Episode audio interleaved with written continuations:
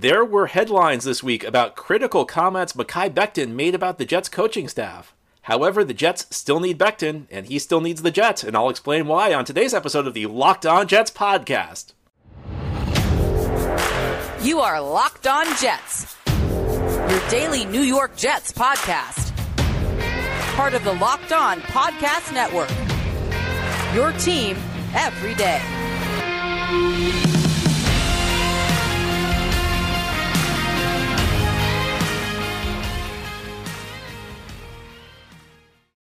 Welcome. This is the Locked On Jets podcast, part of the Locked On Podcast Network, your team every day.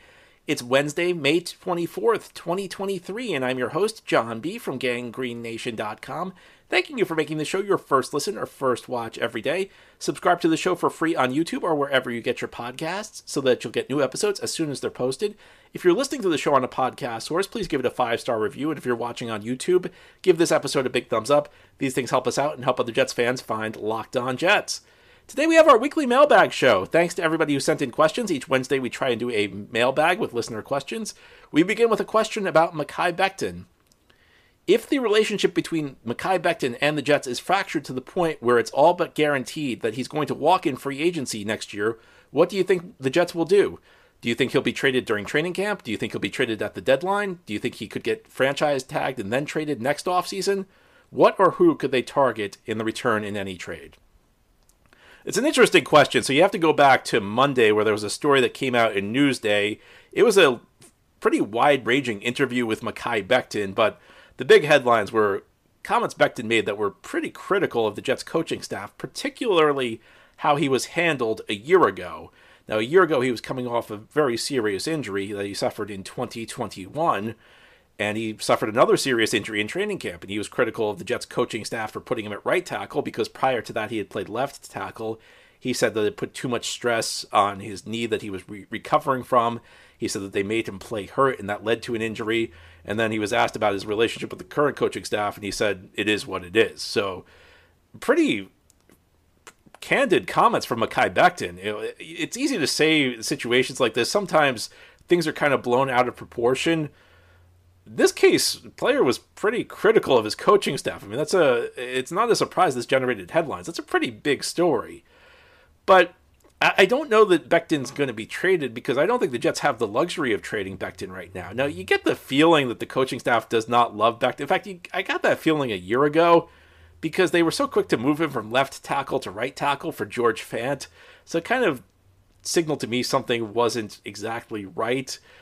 But it's kind of you're you're at a point of the year where it's very difficult to make a move, especially at the tackle position, because the tackle position is really important in the NFL.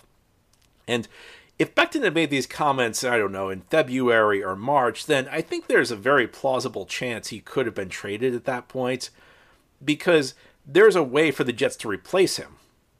There's no way for the Jets to find a new starting tackle right now. I guess you could say they could go with Billy Turner, but I think you want Becton in the starting lineup, and I think you want Turner as a backup, or they could you know make a move. You know, one of the things I've talked about over the last couple days is how maybe Joe Tippmann steps into the starting lineup and Elijah Vera-Tucker moves to tackle. But I think for the Jets, the offensive line that has the most upside for you involves Becton playing tackle and playing well. It's really the scenario the Jets Jets have a lot riding on Becton playing well this year. That's just the situation that they find themselves in. So I, I go back to what I said back in October last year when Elijah Moore demanded a trade. My views on it were pretty simple. At that point in time, the Jets needed Elijah Moore. There was nothing the Jets could do at that point. They could not trade Elijah Moore because they did not have the luxury, and they were five and two at that point. They did not have the luxury of trading a starting receiver. There was no way to replace him. And the caveat that I threw out there was the offseason things may change. And sure enough, in the offseason, things did change because the Jets had ways to add other receivers. They had a chance to restructure their receiver room in the way that they wanted to. So at that point, that's when they dealt Elijah Moore to the Cleveland Browns. But they could not do it in October because they would have been down a starting receiver. The Jets needed Elijah Moore. They needed him to produce, and unfortunately, he really did not. So I find I think the Jets are kind of in the same situation right now because if you're looking at most important players on this roster this year, Mekhi Becton rates pretty high, and I think that if the Jets were in a different situation, you may remember three years ago, of course, they traded Jamal Adams before the start of the season, and they got a couple first round picks and a third round pick for him. But that was early in Joe Douglas's tenure, and that was not a team that was really going anywhere anyway. This is a team with Aaron Rodgers under center, a 39 year old quarterback. This is a team without a first round pick next year. This is a team that's pushed a lot of future cap space, a lot of cap space from this year to the future. This is a team that has to make it happen right now. So you can't really trade Becton right now because you need him. You need to win. You need to make it happen this year. You, you can't you know, you, you don't have you're not in the same situation you were back in 2020. Jets need Becton. They need him to play very well for for them this year. So I don't think that there's any way they can look to trade Becton. The other aspect of this is if you look at what Becton's capable of doing, now we don't know whether he can do it, but if you look at what he's capable of doing, at least if you go back to his rookie year, and it's you know it was a long time ago, it was that 2020 season, so it's two full seasons, three calendar years he did look like a guy who could start in this league. So you know that you somewhere in him, you know, as long as he hasn't lost that much athletic ability, you've got a guy who could play well. You got a guy who could potentially be a starter, but you don't have a guy who's got a lot of trade value because I don't know the team's going to trade a lot for somebody who hasn't played in two years and is going to be a free agent after the season. I think for everybody, what needs to happen is Becton needs to play this out, and hopefully, I think the best case scenario for both the Jets and for Mekhi Becton is that he plays well. And you know something? At the end of the year, you deal with it then. And you know maybe it's a franchise tag type situation. Maybe they work things out. You know, everybody always assumes that just when a player and a team are unhappy with each other, that that means it's the end. It's not always the case you know, some eh, eh, sometimes you, you reach an understanding. I mean, this Quinnen Williams situation, there's a lot of unhappiness now from Quinnen Williams' side. That's all going to be resolved. Everybody's going to be much happier with with the whole Quinnen Williams situation if the two sides can work out a deal. Then it will be like none of this ever happened. So things can change. One of the things about the NFL is that these situations can change very quickly, and it can happen rapidly. If Becton goes out and has a great season, the coaching staff's impressed with him, and the, the front office is impressed with him, he could end up with a new contract for 2024. And then this could all be end up being water under the bridge. And it's not impossible for Becton to go out and play well this year. You know, you hope he stays healthy. And I think even Becton's biggest critic would admit that these injuries, there's been a lot of bad luck. And that's just something that, you know, on the offensive line, injuries happen, especially lower body injuries. You got all these people, you know, moving around, you know, bodies flying around. Um, unfortunately, injuries do happen on the offensive line. I, I just don't see where either side has the luxury of moving on right now because while Becton, you know, I think does have some potential still in there, there aren't a lot of teams that are necessarily going to want to bet on him. So even if it, you know, if some team suffers an injury in training camp, I mean, maybe you can get a team to take a flyer on Becton, but then you're opening up a hole for the Jets. And again, you're not getting much in return. So I think that this just needs to play itself out. If Becton plays really well, the Jets do have the franchise tag at their disposal.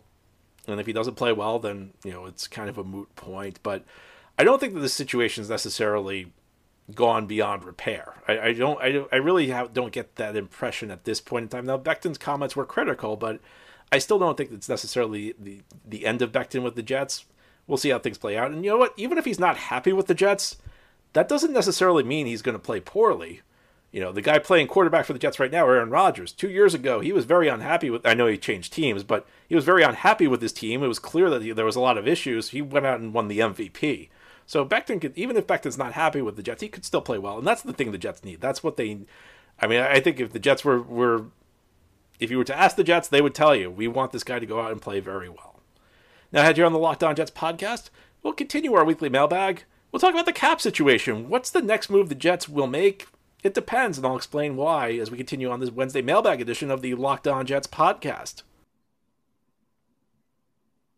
Today's episode of Locked On Jets is brought to you by FanDuel Sportsbook. Make a fast break to FanDuel during the NBA playoffs. The finals are not quite set. Last night, Boston surprised many people by beating the Miami Heat in Game 4 in Miami, extending the series. It looked like they were finished after Game 3, but Boston at least stays alive for now. Now they're back at home for Game 5 the Heat are still favored, though. It's still probably going to be a Denver Miami NBA Finals. But if you disagree with that, or if you want to put money down on the Eastern Conference Finals, you can go to FanDuel because right now new customers can get a no sweat first bet of up to $1,000. That's $1,000 back in bonus bets if your first bet does not win.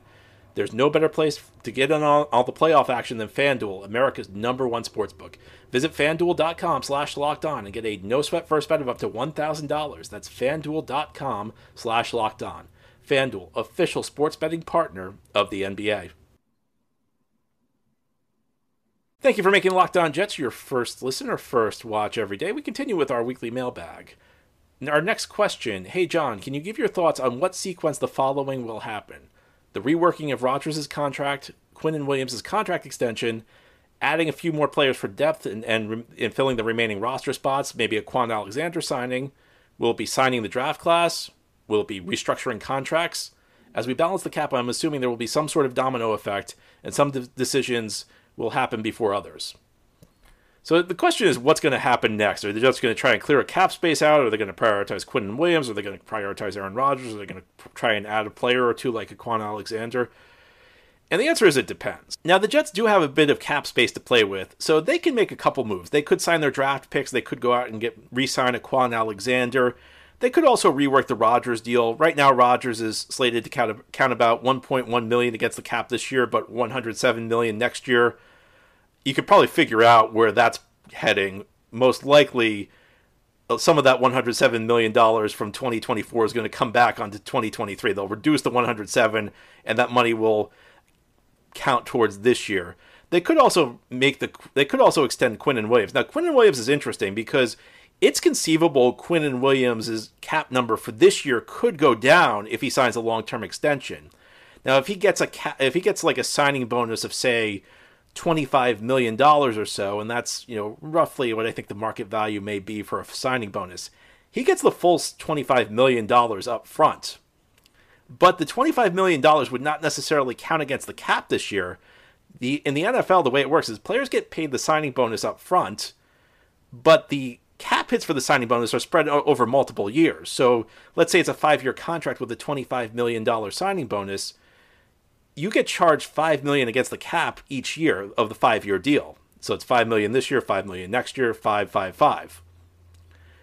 Although, but again, the player gets gets all the money up front. So if you're the Jets, you could say, well, we just gave you twenty five million dollars. Can you take a cheap, say, like one million dollar salary for this year?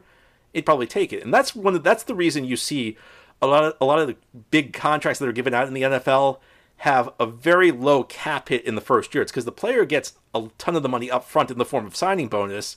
And because he's already gotten paid so much money, he's willing to take a, a cheap salary in the first year of the contract. However, the signing bonus, although it's paid to the player up front, counts against the cap evenly over the course of the deal. So, all this is a long way of saying that Quinnen Williams' cap hit of around $9 million could conceivably go down if he gets a long term deal, which would free up a little bit of. I don't think it's going to free up a lot of money for the Jets this year, but could free up a little bit of money. But another factor in this is how much Aaron Rodgers is going to play for. You know, Aaron Rodgers currently slated 1.1 million against the cap this year, 107 million next year. We can presume a lot of that 107 million is coming back. I don't think Rodgers is going to play for 1.1 million. He may surprise us. He may just say, you know what, I've got enough money. I'm willing to play for play for something close to the league minimum. I you can't rule that out. Rodgers has surprised us before, but I'm assuming the number is going to go up. I would be surprised, however, if the number went above the 15 million he was originally supposed to make, or the 15 million he was originally supposed to count against the cap. Now, before he was traded to the Packers, the Packers had to restructure his contract so they wouldn't get hit with a lot of dead money. But originally, what the deal was was that Rodgers himself was supposed to get a 60 million dollar bonus but only 15 million of that was supposed to count against the cap because again it's a bonus. So there were four years on his contract remaining. So essentially it was a 60 million dollar bonus and it would count against the cap in equal increments of 15 million dollars over the next four years. I'd be surprised if the cap hit was higher than 15 million. And if it's lower than 15 million then jets can Jets can do more. They could probably sign all their draft picks and they could bring in Kwon Alexander. If it's 15 million, then they'll have to work on some more deals. They'll have to restructure some more deals. So a lot of this comes down to how much Rodgers is going to make. But the timing of this, you know, it's up in the air. They could do anything right now because they do have a little bit of wiggle room against the cap. So I would not be surprised no matter what the Jets did. Although if Rodgers is making the full 15 million, or if Rodgers is making the full 60 million dollars with a 15 million dollar cap hit, then it might, you know, then they'll probably have to rework some deals to do everything. I hope that answered your question. Our next question The law firm of Wilson, Boyle, and Streveler does little to stir any confidence should Rodgers go down for any period of time. What, if anything, would you do about the backup quarterback situation for this season? I'd look to upgrade it. And there are not a lot of great options out there, but there are some guys who I think would be upgrades over what the Jets have right now. I think Teddy Bridgewater, if he would be willing to come back to the Jets, you know, his situation was kind of interesting back in 2018 when they signed him and traded him before the season, but pretty much everybody who was a part of that is now gone. So, you know, I, I don't know if Teddy Bridgewater has any frustration toward the Jets over how that played out, but anybody who was responsible for it's not here anymore. So you, maybe he'd be willing to come back. Uh, you know, Nick Foles, the, the the king of backup quarterbacks for this generation, who won the Super Bowl, he's still available. So I mean, not that these are great options. I think that the argument people make against investing in the backup quarterback position is that if Aaron Rodgers suffers like a season-ending injury, I don't want to say that, but if Aaron Rodgers suffers a serious injury that keeps him out for most of the season, then the Jets are finished anyway. That's true, but not every injury is a season-ending injury. You know, he suffered a, a, a minor calf injury at the OTAs this week. So let's say this is the regular season right now. You know, he'll be fine by the start of the regular season. This injury should not impact him by September. But let's say he suffered a similar injury in like October or November. Maybe it's the type of thing that keeps him out one to two weeks. And yeah, like a Teddy Bridgewater or a Nick Foles is not going to save your season if they have to start 17 games. But in a situation where maybe Rodgers misses a week or two, having a competent backup quarterback could be the difference between a big win or a big loss that ends up either maybe winning you the division or losing you the division or helping you with your playoff seeding or hurting you with your playoff seeding or maybe even the difference between making the playoffs or missing the playoffs. So I don't think you're signing like a veteran backup quarterback for the full season. I think what you're signing a be- veteran backup quarterback for is the situation where you need somebody to step in for a week or two. And I think with Zach Wilson, what you're looking at, you're looking at your new developmental quarterback and seeing how the end of last season played out when they benched Zach Wilson and then they had to put him back in because Mike White got hurt. I don't think that did, that did Zach Wilson any favors. I think Zach Wilson, the goal should just be work on the practice field this year, try and develop, try and improve through the course of the season, and not need to worry about preparing for a game, not need to worry about going up against the pressure of a game situation, the fan base turning on you. I think the best thing for Zach Wilson would be, would be to not play a snap this year. And the best way to ensure that ensure that would be to go out and get a better backup quarterback, make Zach Wilson your number three quarterback. Now the NFL just changed its rules, so your number three quarterback can be essentially he can dress for the games and he's viewed as the he's essentially the emergency quarterback. He does not count against your allotment of 47 to 48 players who you can activate for a game, but he can go in if both of your both your starter and your backup get hurt, which you hope wouldn't happen and usually wouldn't happen. But in but most situations your number 3 quarterback's not really going to take a snap for you during the season. And I think that Zach Wilson should be the number 3 quarterback for the Jets this year because again what happened last year is after you know after he stepped out of the lineup he had to go back in after Mike White got hurt. And it was kind of a perfect storm because originally the first couple weeks when Wilson was benched Joe Flacco was the starting quarterback. And then Flacco just had this brutal game where he had to play for an injured White in Buffalo he looked unplayable so the Jets essentially had no choice but to promote Zach Wilson to, to number 2 and they became number 1 when Mike White couldn't play it was just kind of kind of a bad situation all the way around, and he had a kind of an uneven game against Detroit, and then a disaster on Thursday night against Jacksonville. I think that showed you that Zach Wilson needs more work, and I don't think you want to put Zach Wilson on the field. It's yes, it's all it's about winning games, and yes, that game that another backup quarterback can play, that could be the difference between the you know the Jets making the playoffs or missing the playoffs, or it could impact seeding or something like that. But more than anything, I think you just want Zach Wilson to work on the practice field because if you're going to salvage him, I don't know that putting him on the field this year is necessarily the best thing for his future development. Now, head here on the Locked On Jets podcast, we will close out our weekly mailbag show. We're going to talk about some players who could still interest the Jets.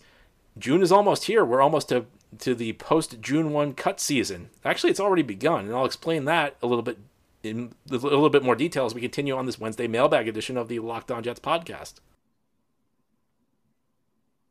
This is the Locked On Jets podcast here on this Wednesday. We're doing our weekly mailbag show. Our next question Are there any players on other teams that might get cut after June 1st who would be valuable additions for the Jets?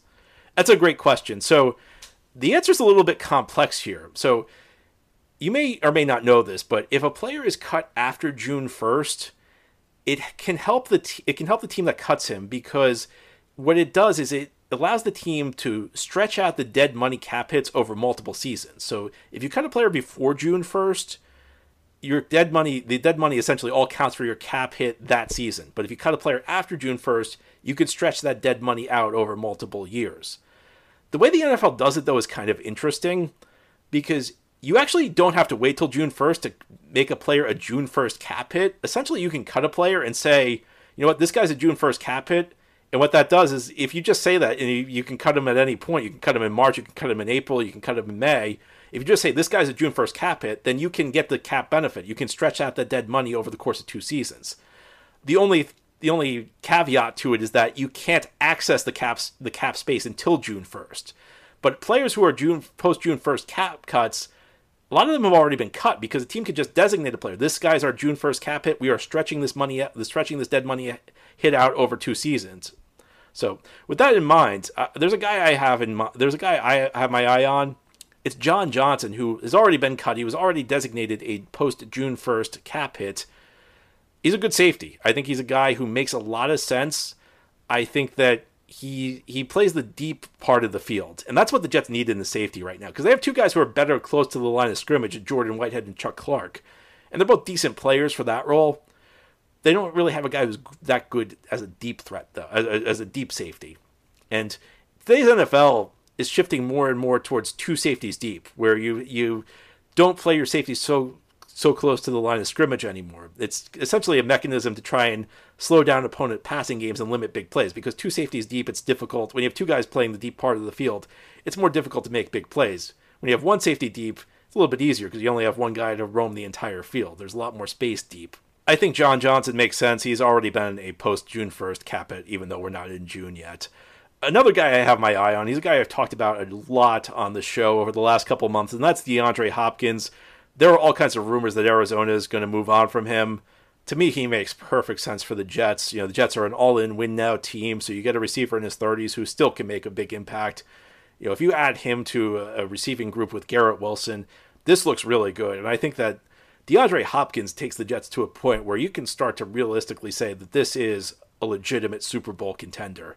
And again, with 39, 40 year old quarterback, you're built you're you're trying to make it happen right now. You're not building anything for the future. You're trying to win a championship this year. So to me that that's the guy that makes a lot of sense. A guy who makes a big impact, guys maybe closer to the end of his career, but you can work out a contract and structure it in a way with a low year one cap hit and you just take your shot this year. And that's what the Jets are doing. So I think that if DeAndre Hopkins gets cut and we don't know that whether he will be, but there's been all kinds of buzz that the the Cardinals just are not thrilled with this cap hit that they're going to have to take on for Hopkins. He's a guy I definitely have my eye on. And our last question, the conventional wisdom has been that Nathaniel Hackett was mostly a carrot to entice Aaron Rodgers, and there's been little, very little discussion about how the new coaches on offense will work together. What are your thoughts on the arrival of Hackett, Todd Downing, and Keith Carter? Downing seemed like an odd hire given that Hackett seems way more qualified to run a passing game than Downing, and I assume that Hackett will be calling the plays. Well, I think if the Jets did not get Aaron Rodgers, my answer to this question would be different, but this is going to be Aaron Rodgers' offense. Rodgers is going to run the show on offense, and you know if you get a Hall of Fame quarterback, you let him do what he wants. I, I think that the coaching role is would be very different in a world where maybe the Jets were sticking with Zach Wilson for another year, or even if they went in a different direction, if they went with a lower profile quarterback. Nathaniel Hackett has a reputation for being like the ultimate player's coach. And that got him into a little bit of trouble in Denver where maybe he took it a little bit too far. Maybe it was not a team, or maybe Russell Wilson was not the type of quarterback who you wanted to give that much leeway to and it created a lot of problems. But we've seen Hackett and Rodgers work well together. Uh, Rodgers obviously likes Hackett, and I think a lot of it goes back to Hackett strikes me as a guy who's very hands off, especially when he's got an established quarterback like Rodgers. And again, I think there's a logic to it. You know, if you've got a guy who's that great, you ask him, what do you want to do? It is a players' league. Something I said, and you folks every day, or folks who listen to the podcast every day, know this. I said this for months after Mike LaFleur was, was gone, after the Jets got rid of their old offensive coordinator, that – the success of the 2023 Jets was going to depend way more on the quarterback they got than the offensive coordinator they got. And with Aaron Rodgers, you've got a guy who's, I'm sure Hackett is a good sounding board for him. I'm sure Hackett knows the types of plays Rodgers wants to run. I'm sure Hackett understands how to put Rodgers in situations he's comfortable with. But at the end of the day, this is going to be Aaron Rodgers' offense. I, I don't think the coaches are going to have that big of an impact. And I think that maybe when they hired Downing, there was a point where they weren't sure they were getting Rodgers, so they were kind of preparing for life without Rodgers. It, they had to make plans for another quarterback. But with Aaron Rodgers in, in the mix, I just don't think the coaches are going to matter as much as they would in another scenario. Anyway, that's all for today's episode. This has been the Locked On Jets podcast, part of the Locked On Podcast Network. Your team every day is our motto. As always, if you enjoy the show, hit the subscribe button where you're watching or listening so that you'll never miss an episode. Please give the show a five star review if you're listening on a podcast source or a big thumbs up if you're watching on YouTube. These things help us out, help other Jets fans find Locked On Jets. Have a great Wednesday, everybody. We'll be back tomorrow to talk more Jets.